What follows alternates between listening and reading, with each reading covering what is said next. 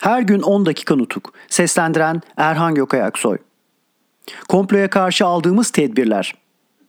Hoca Esat Efendi'nin soru önergesi 27 Ekim'de yani Karabekir Paşa'nın müfettişlikten çekilişinin ertesi günü gen soruya çevrilmişti. Fuat Paşa'nın çekilme yazısının tarihi olan 30 Ekim günü mecliste gen soru görüşmeleri başlamıştı.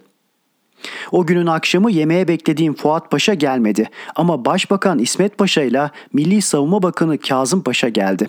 Çok kısa bir görüşme sonunda komploya karşı tutulacak yol kararlaştırıldı. Hemen milletvekili de olan Genelkurmay Başkanı Fevzi Paşa Hazretlerinden milletvekilliğinden çekildiğini meclis başkanlığına bildirmesini telefonla rica ettim. Bu düşüncesini daha önce Milli Savunma Bakanı'na bildirdiğini aslında öğrendiğim paşa ricamı hemen yerine getirdi. Milletvekili olan komutanlara da şu şifre teli çektim. 30 Ekim 1924 3. Ordu Müfettişi Cevat Paşa Hazretlerine 1. Kolordu Komutanı İzzettin Paşa Hazretlerine 2. Kolordu Komutanı Ali Hikmet Paşa Hazretlerine 3. Kolordu Komutanı Şükrü Naili Paşa Hazretlerine 5. Kolordu Komutanı Fahrettin Paşa Hazretlerine 7. Kolordu Komutanı Cafer Tayyar Paşa Hazretlerine 1. Bana olan güven ve sevginize dayanarak gördüğüm önemli gerekseme üzerine hemen milletvekilliğinden çekilmenizi telle meclis başkanlığına bildirmenizi öneririm.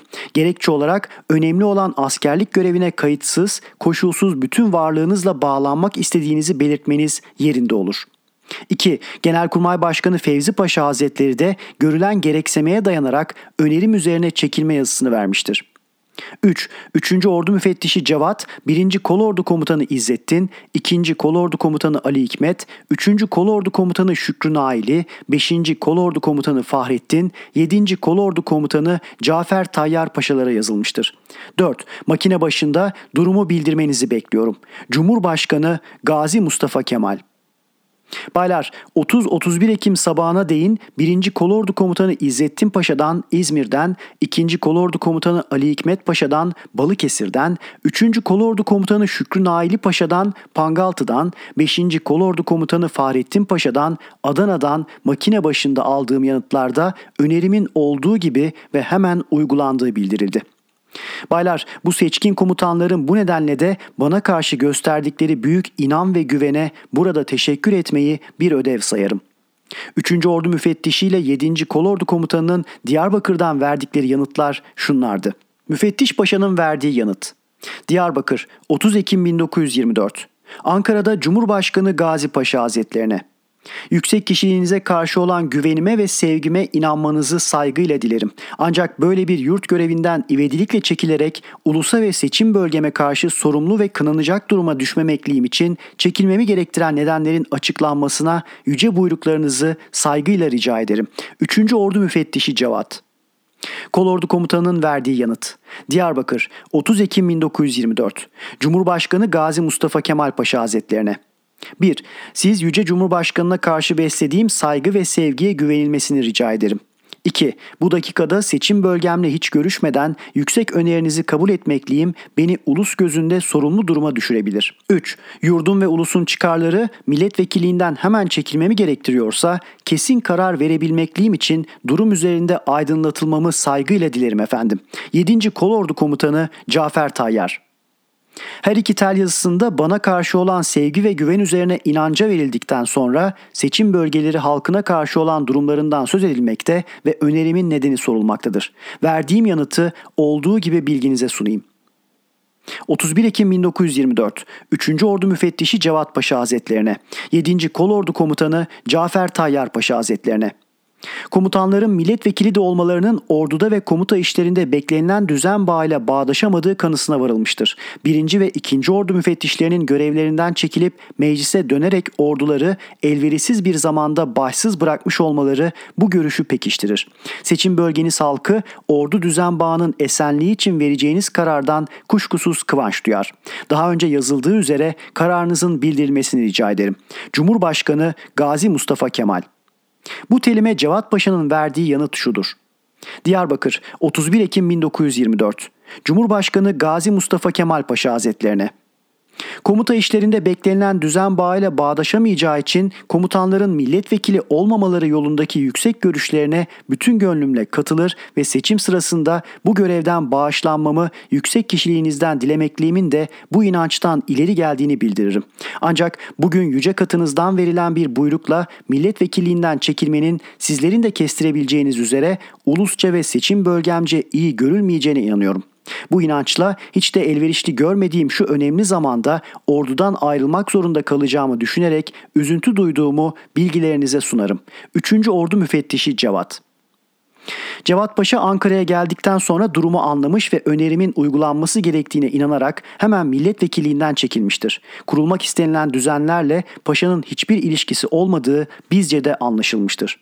Gerçi Kazım Karabekir Paşa müfettişlikten çekildiğini filan gün ve filan saatte gibi açıklamalarla birçok komutanlara ve bu arada Cevat Paşa'ya da bildirmişse de bu bildiriş Diyarbakır'da bulunduğu sırada önerimin gerçek nedenini anlamakta paşayı duraksatmaktan başka bir etki yapmamıştır.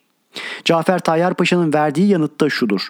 Diyarbakır 31 Ekim 1924 Ankara'da Cumhurbaşkanı Gazi Mustafa Kemal Paşa Hazretlerine milletvekilliği ve komutanlık sanlarından birinin bizden alınması gerekiyorsa ulusal görevlerin en önemlisi saydığım yasama görevini yeğlemekte olduğumu saygılarımla bilginize sunarım efendim. 7. Kolordu Komutanı Tuğgeneral Cafer Tayyar. Komplo kuranların meclise ve kamuoyuna karşı orduyla yapmak istedikleri gösteri.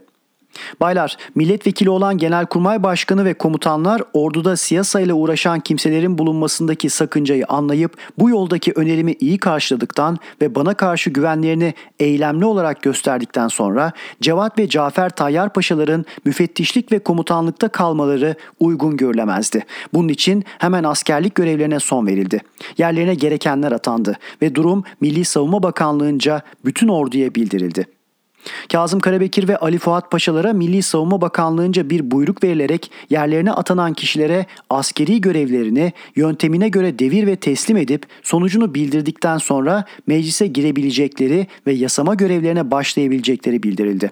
Bu durum Başbakanlıkça Meclis Başkanlığına da resmi olarak bildirildi. Meclise girmiş olan Kazım Karabekir ve Fuat Paşalar meclisten çıkarıldı. Fuat Paşa askerlik görevini sona erdirmek üzere yeniden Konya'ya gitti. Kazım Karabekir Paşa yerine atanan Sarıkamış'tan gelecek olan komutanın göreve başlayışına değin meclis dışında kalmak zorunda bırakıldı. Milletvekilliğinde kalmak isteyen iki komutanın orduyla ilgisi kesildi. Böylece komplo kuranların meclise ve kamuoyuna karşı orduyla yapmak istedikleri blöf ortaya çıkarıldı.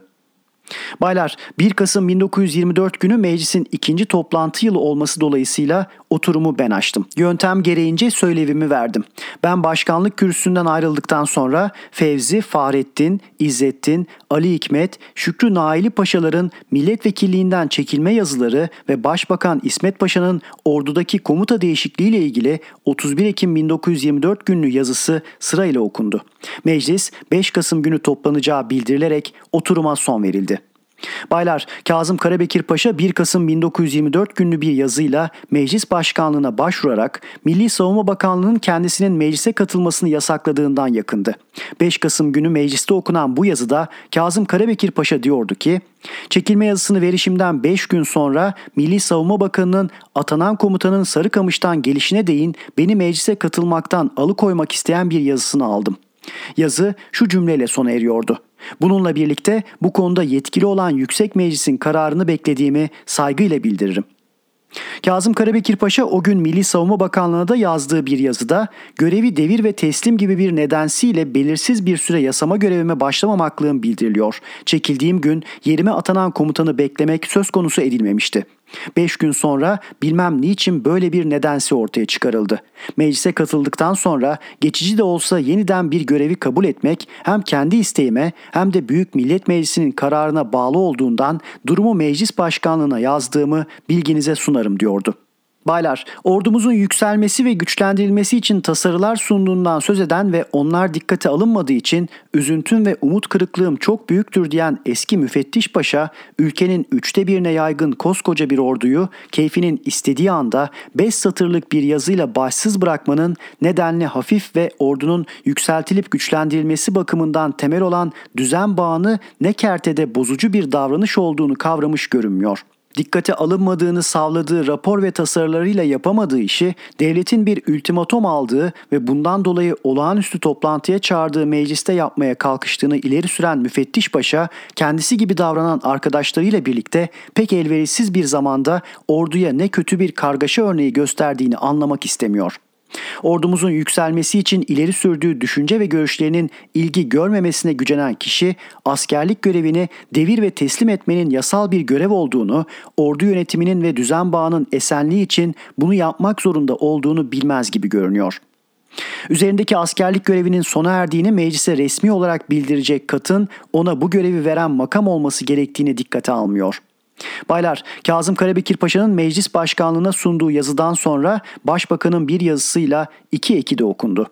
Başbakan Paşa, Karabekir Paşa'nın Milli Savunma Bakanlığı'na yaptığı başvuruyu ve bakanlığın buna verdiği yanıtı olduğu gibi meclise sunuyordu. Milli Savunma Bakanı Kazım Karabekir Paşa'nın ileri sürdüğü düşünce ve savların doğru olmadığını açıkladıktan sonra ona ordu müfettişliği ile ilgili görevleri ve gizli belgeleri yerine atanan komutana kendisinin teslim etmesi ve sonucunu bildirmesi buyruğunu yineliyordu. Acaba bu son uyarmadan sonra eski müfettiş paşa anlamış mıdır ki yurdun savunması için ordusuyla ilgili önemli görev ve gizli belgeleri devlet onun kendisine güvenip teslim etmiştir. Onları devlete karşı sorumlu olacak ardılı gösterilmeden kendiliğinden istediğine bırakıp teslim etmesi büyük bir suçtur. Ağır yasal işlemlerin uygulanmasını gerektirir. Bunları anlamış mıdır? Her gün 10 dakika nutuk. Seslendiren Erhan Gökay.